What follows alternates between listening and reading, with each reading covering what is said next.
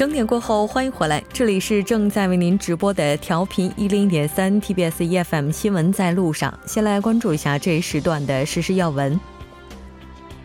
今天参加第二轮南北离散家属团聚活动的韩方家属，在恶劣的条天气条件中安全抵达金刚山。南北家属接下来将会在明天和后天进行四次相见，并于最后一天返回树草。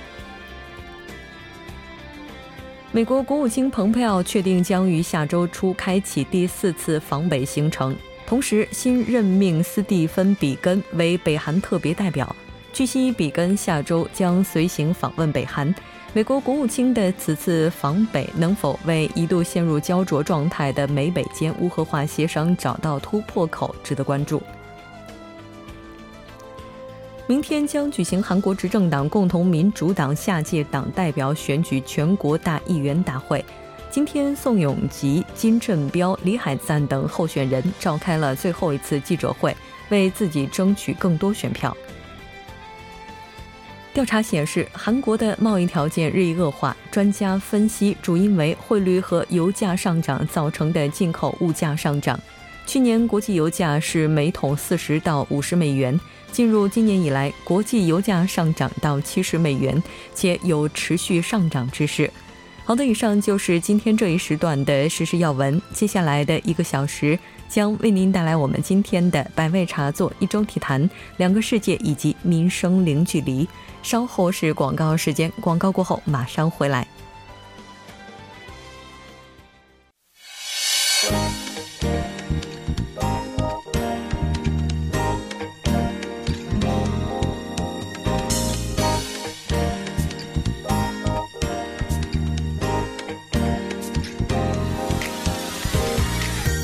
百态，人间百味，尽在百味茶座。百味茶座会在周五的晚上邀请各界人士来分享他们的百味故事。今天是中韩建交二十六周年的纪念日，韩中官方和民间也纷纷以各种形式进行庆祝。首尔中国文化中心将于八月二十五号，也就是明天晚上七点钟，在文化中心举行。中国浙江省艺术团的专场演出，我们也非常荣幸的采访到了中国浙江歌舞剧院有限公司总经理、艺术总监严胜民先生，作为我们今天百味茶座的嘉宾。喂，你好，哈哈，主持人你好，呃，各位首尔交通电台的听众朋友们，大家下午好，嗯，非常高兴能够采访到您，和您一起来分享您的百味故事。那我们了解到您是浙江嘉兴人哈，对于韩国朋友来讲，其实对是嗯，浙江的话，可能给大家印象最深的还是西湖，或者是中国这个一家非常有名的电商。那对于浙江的艺术这个领域还是比较陌生的。今天您能不能为大家来介绍一下浙江的这个歌舞剧院，以及浙江咱们这个艺术的氛围，这个情况是怎么样的？啊，好的，呃，我非常高兴啊，有这个机会跟咱们韩国的这个朋友们交流。那个浙江啊，大家知道是我们中国是一个江南的一个水乡啊，不仅有美丽的这个旅游城市西湖，还有您刚才讲的这个电商，哈哈，还有其实我们浙江是人文、历史，还有各方面的文化都是非常的这个人杰地灵的地方啊。这次也非常的这个幸运。我们能够获邀，能够到韩国来跟中韩的一起演出。今天是中韩的建交二十六周年，啊，这个又是我们浙江省跟那个咱们韩国全罗南道建立友好省道关系二十周年，啊，所以我们这次专门这个带领了浙江艺术团，啊，这个代表中国来到韩国首尔和咱们的全罗南道进行两场的友好演出，文化交流。那。咱们这次等于一共是两场演出，一场是在全罗道，然后下一场是在韩国的首尔。那其实这个您这次来的话，应该好是刚刚好赶上了第十九号台风苏丽哈，并且呢，我们也了解到，在这个凌晨的时候，苏丽也是从这边登陆了。那当地这个情况现在怎么样？咱们有没有受到影响呢？呃，我们昨天飞机落地是落在首尔，那么从首尔以后直接机场出来直奔那个咱们的那个那个呃全罗南岛，呃路上有五个小时，确实经历了从那个首尔的这个晴空万里，到了咱们全罗南道这个这个雷雨交加。呃，但是好在行程我们也是开的也不快，反正晚上 也没有什么任务，就早点休息。结果路上还是感觉到台风的这个肆虐还是很厉害的。但是这个对我们整个工作行程没有受到任何影响，啊，今天非常幸运，因为现在我就站在什么全罗南道这个剧场的门口，哦，这个非常的漂亮，也台风已经过去了，啊，全罗南道这个天空，这个白云蓝天，非常的心旷神怡啊，让人嗯非常好，没受到任何影响。是的，没错，应该说，在中国其实有一个传统，就是说这个这个风雨是一种。财富和好运的象征哦，所以说这是一个非常好的这个一个一个象征意跟吉利的一个一个景象吧。这个预示着我们这趟文化交流，呃，这个也是这个跟我们的这次风调雨顺一样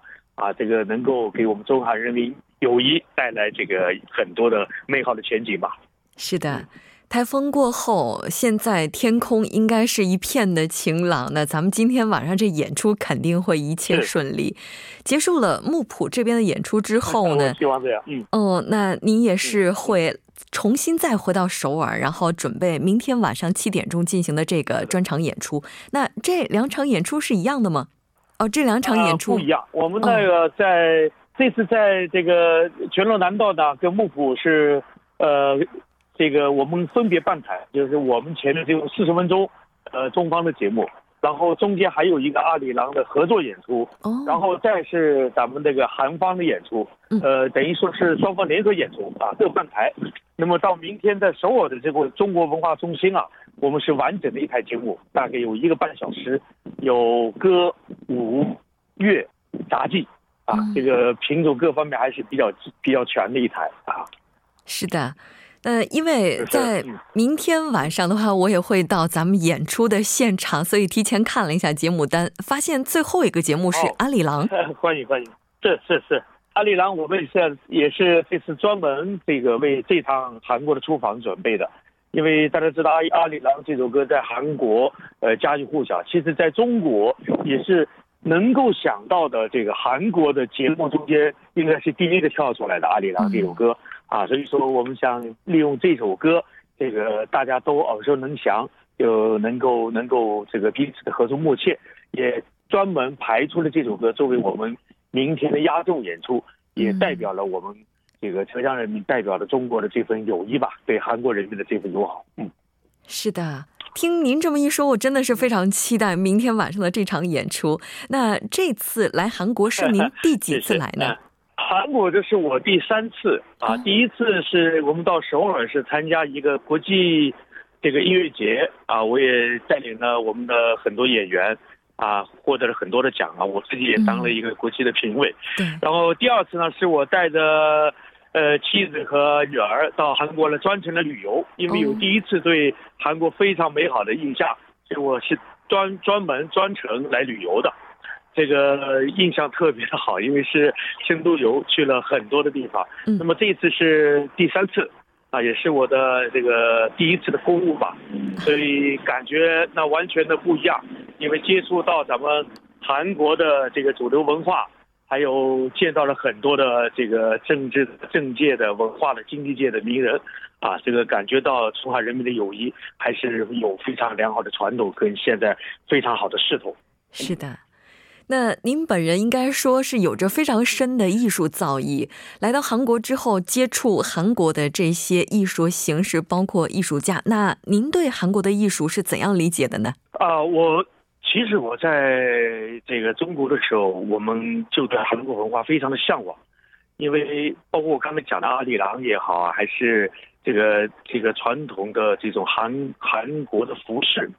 呃，包括韩传和传统的韩国的这个民乐啊，跟中国的民乐非常接近，非常像。我刚才在这个乐池里啊，我也看到了咱们韩国的演员，就像中国的古筝，我们的古筝是左手抚琴，右手弹的，是弹拨乐。但在咱们的韩国，这个古筝左手是抚琴，右手是拉的，是个弓的前后的一个拉的，但它的造型各方面。包括这个这个这个演奏的方式上，还是感觉非常的接近的啊，这个说明两国的文化一衣带水，确实是在历史上也好，这个发展了，呃，这个还是有很多相同的地方的啊，这是一个非常深刻的印象啊。第二个就是韩国的这个饮食文化。嗯啊，我非常这个这个非常享受，这个从昨天呃这个中午啊一顿在机场附近，还有晚上的宴请，包括今天中午，哎，这个对我们韩国的这个餐饮啊，这个向往有加。我来这之前，就是为了比较这个韩国的 这个这个餐饮啊，在中国的这个变化，我还特意。这个前一天的晚上，就前天晚上，在这个呃杭州啊，这个品尝了一顿韩式的这个呃料理，呃，结果昨天中午一落气以后，韩国料理比较，呃，让我非常的感慨，因为第一个味道的地道性，那肯定是韩国的这个这个更加地道，但是同样的这个很多的这个调料，特别是辣酱啊，嗯，这个那个辣味儿，那个做法。其实在中国，在很多的城市，像杭州一样，都是韩式料理都保留着比较这个呃传统的韩式的这个风格风味儿，就是说差别区别还不是很大。也就是说，咱们的韩国料理跟韩国文化一样，就已经在中国各大城市已经普非常的普及和广受好评，广受欢迎。嗯。那应该说你也是非常有口福的，因为全罗道的话，它的美食在全韩 范围内也都是非常有名的。是的，听说了，也品尝到了。是的，是的，是的。那其实提到艺术的话，很多人觉得，嗯，就是阳春白雪哈，觉得离我们的距离是非常遥远的。您曾经说过有一句话叫“文化兴则国运兴”，哎，那您能不能分享一下，您当时说这句话的时候是什么样的一个想法呢？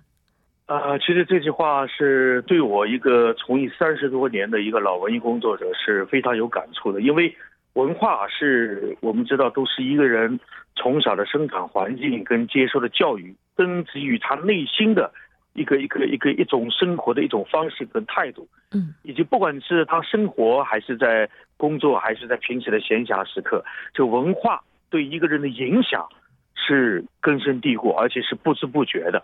所以说，我们搞艺术的还是搞其他的这个呃不这个这个各行各业的，其实都有他的企业文化跟他为人处事的方式，这都可以用文化来概括。所以说，文化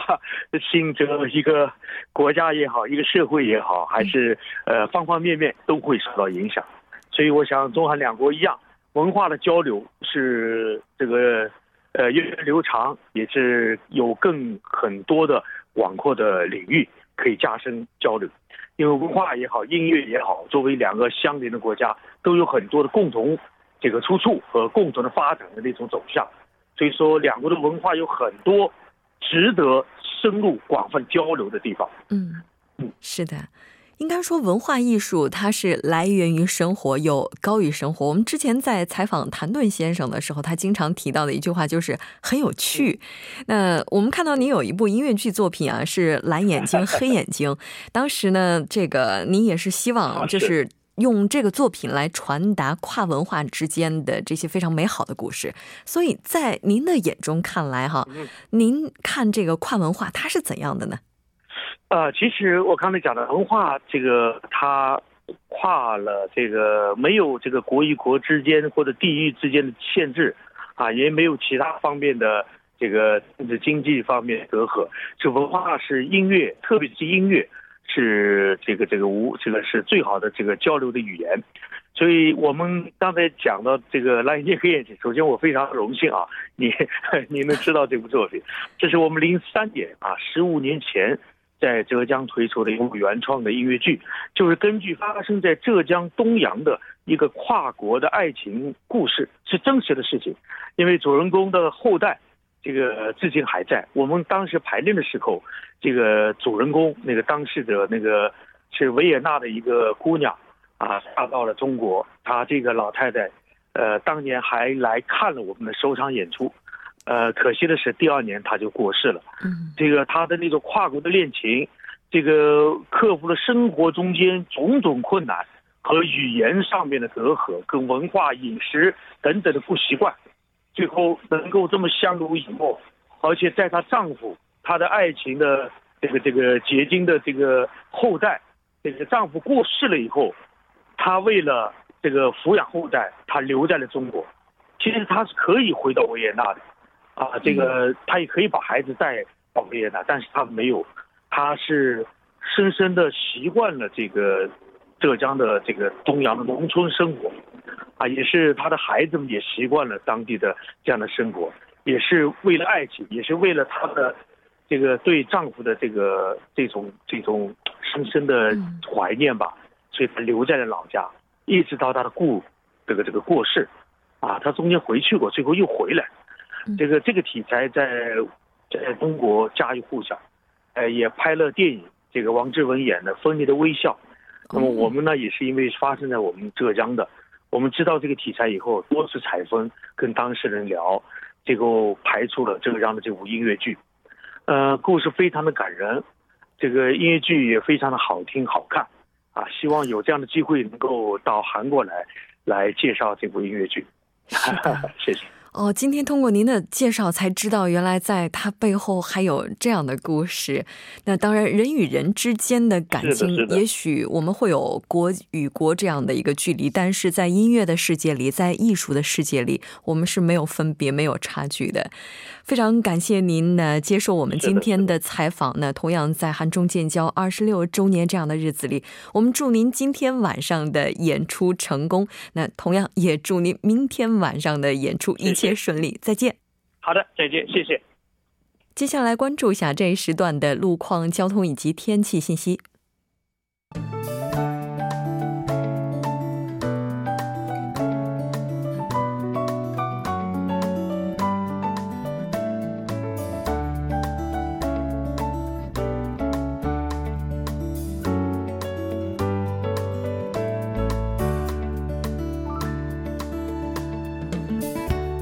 晚间的七点十九分，这里依然是由楚源为大家带来的道路和天气信息。让我们继续来关注一下这一时段的路况信息。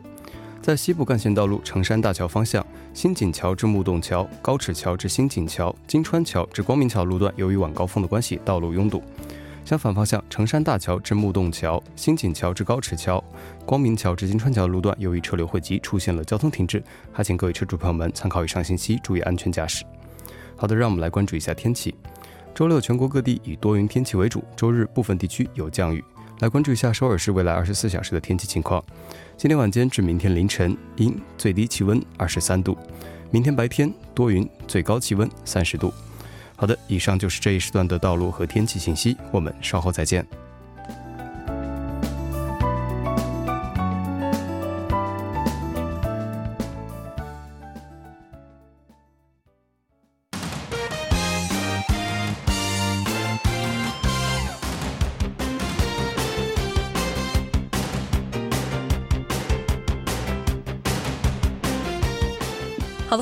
一周体坛带您了解一周以来体坛方面的主要资讯。马上连线老朋友申韩哲，韩哲你好，你好，主持人好，大家好，很高兴和你一起来了解本周体坛方面的主要资讯。那第一条消息，咱们先来关注一下亚洲男足。那这一次呢，是中国对战沙特，目前情况如何呢？嗯，是的，这个随着亚运会的这个召开，这个亚运会 U 二三的这个中国男足也现在是备受瞩目。嗯，我们先来了解一下关于这个中国与沙特的这个男足的这个情况。在这个亚运会男足这个八分之一的决赛较量中，中国队将面临着这个沙特队的挑战。拥有小组阶段最强攻击力，而且主力轮流呃轮休的这个调整，再加上对手是这个九七年那个阶段的球员，嗯，所以说一定程度上以大打小的中国队能不能打破连续四届亚运会首轮出局的这个怪圈呢？我们还是要画上一个问号。嗯，但是相对来讲呢，有这一场比赛有几个看点。我们首先可以有一个小看点，就是这个拥有小组赛最强的攻击力，但是 U 二三国足剑指沙特，所以说这个 U 二三的这些小将们能不能战胜沙特队，打破打破这个魔咒，还是要看这个我们 U 二三的这个小伙子们的当天的发挥。不过看前几场比赛来看呢，呃，中国队的这个呃是表现的是非常不错，呃，我觉得还是希望蛮大的。是的，没错。那这场比赛的话，是从今天晚上的六点钟开始。我们现在看到最新的这个情况呢，现在中国队似乎是处在一个战败的情况。那当然，这个最终的结果还是需要进一步确认的。那接下来咱们来关注一下韩国男足的情况。呃，是的，呃，韩国男足在这个昨晚进行的比赛中也是表现的非常出色，呃，是以二比零战胜了这个强大的这个亚洲劲旅伊朗队。呃，第十八届的这个雅加达亚运会八分之一决赛，韩国队对阵伊朗，最终韩国队是凭借这个黄义柱和这个呃李成佑的这个进球，以二比零二比零获胜，晋级了这个八强四分之一决赛。呃，韩国队对手是三比零淘汰了这个中国香港和这个乌兹别克斯坦。在小组赛中呢，韩国队是两胜一负积六分，排名 E 组第二。而这个伊朗队是一胜一平一负积四分，排名这个 F 组的头名。呃，首发方面呢，韩国是三名这个超龄球员，包括这个孙兴民和赵贤佑和这个黄义柱全部首发了。嗯，是的，没错。那接下来的话，应该说韩国队的赛程呢也是安排的比较的紧，是在八月二十七号，但还好的是中间还是有几天调整的时间。呃，是这样的，韩国队二比零战胜伊朗之后呢，闯入八强之后呢，赛后这个头号的这个球星孙兴民也在接受这个韩国的一些媒体采访时豪言，呃，只要不犯错，我们能战胜八强中的任何一个对手。嗯，谈到即将面临的这个对手乌兹别克斯坦，孙兴民也是坦言，呃，之前热身赛是一比四输给过对手，对我们来说将是一种动力。呃，我对我的这个队友们也是非常有信心。我们在今天这个比赛中已经证明了自己，所以我相信下一场比赛我们也能够取得胜利。嗯，是的，没错。嗯，应该说接下来这场比赛对于韩国的 U 二十三国家队来讲的话，也是一个不小的挑战。那这条了解到这儿，接下来咱们来关注一下中国女足。呃，来关注一下女足。八月二十二号的这个晚上。呃，这个雅加达亚运会女子的足球 B 组小组赛中也是继续进行。中国女足是对阵的这个是北韩的这个女足。上半场王霜推射，呃是先拔头筹，而下半场这个王珊珊狮子甩头破门，将比分扩大比分。补时阶段，这个赵荣是染红被罚出球场，贾秀全不满裁判，也是被罚到了看台上。最终，中国女足是二比零完胜了这个北韩的这个女足，三战全胜，二十五球不失。呃，的成绩晋级了这个淘汰赛。是的，没错。应该说和中国男足比起来的话，看中国女足比赛这个成绩本身而言，还是能够让人们感到快意的。那毕竟铿锵玫瑰一出脚的话，这个是这个有很多的精彩的瞬间，我们来盘点一下。呃，这场比赛呢，精彩的瞬间应该说是两个进球吧，是非常的漂亮。第九分钟的时候，首先是这个女足取得了这个梦幻般的开局。呃，王珊珊在这个大禁区前沿得球回敲，王霜得球后是做给了王珊珊插入禁区后，王珊珊得球，呃是斜侧门的这个射门打进了对方一个死角，呃而这个球是打得非常精彩。第五十分钟的时候，第二粒进球也是更加精彩，这个女足的这个后场长传又是找给了这个王珊珊，而超而这个北韩女足的这个后场解围失误，王珊珊在前场左路断球，呃突入禁区。呃，赢得了这个角球机会。呃，这个中国女足开场右右侧的角球是禁区内，王珊珊禁区内抢得这个头球，一个狮子甩头，最终是二比零战胜了这个北韩的这个女足。所以说这场比赛打的也是呃酣畅淋漓。嗯，是的，没错。那刚才呢，在我们了解女足情况的过程当中，也了解了一下目前正在进行当中的中国队和沙特队男足的比赛。在上半场结束之后，目前的比分是零比三，中国队暂时落后。那我们再来看一下下一条消息。嗯，下一条消息，我们简单了解一下这个关于南北韩联队在这个赛艇竞技上的表现。这个南北统一队在这个赛艇上是。呃，比赛结束了，但是没有拿到这个奖牌，也是非常的遗憾。这个二十四号在这个印尼的这个呃亚破列港举行的这个二零一五年的这个呃亚运会赛艇比赛中，韩国队是以六分十八秒七十二的成绩，在这个六支球队中排名第五，表现的是可以说是比较平平。但是我觉得呃这个还有待磨合，毕竟是这个南北联队嘛。嗯，是的，没错。那咱们来看一下他们的表现情况怎么样吧。呃呃，他们表现情况还是非常不错的，因为在这个八点二五米的这个男子呃吴塔福和这个女子轻量级的这个双扣的这个比赛中呢，在之前女子轻量级的这个比赛双桨的比赛中呢，韩国队的这个宋智善和这个北韩队的这个恩恩熙韩恩熙虽然取得了小组的第六名，但是在六月二十三日的男子单人的这个比赛中也是排在了第六位，呃，连八强都没有能拿到这个奖牌，最终。球队是呃没有拿到奖牌而收场，但是我们还是要给他们加油。是的，没错，南北韩联队女篮目前这个成绩还是比较好的。明天的皮划艇应该说有可能会拿到南北韩联队的第一个奖牌。嗯，是这样的，这个二十五号将有这个五枚的这个金牌将入账这个皮划艇的比赛中。从二十五号开始，将以这个男子一千米项目为起点，挑战这个皮划艇世界历史上来这个首个的奖牌。嗯，是的，没错。那这次亚运会依然在进行当中，我们也看到亚洲这个亚运会男篮中国队目前是暂时小组第一领先。好的，非常感谢韩哲带来今天的这一期节目，我们下期再见。好的，谢谢大家。稍后半点过后马上回来。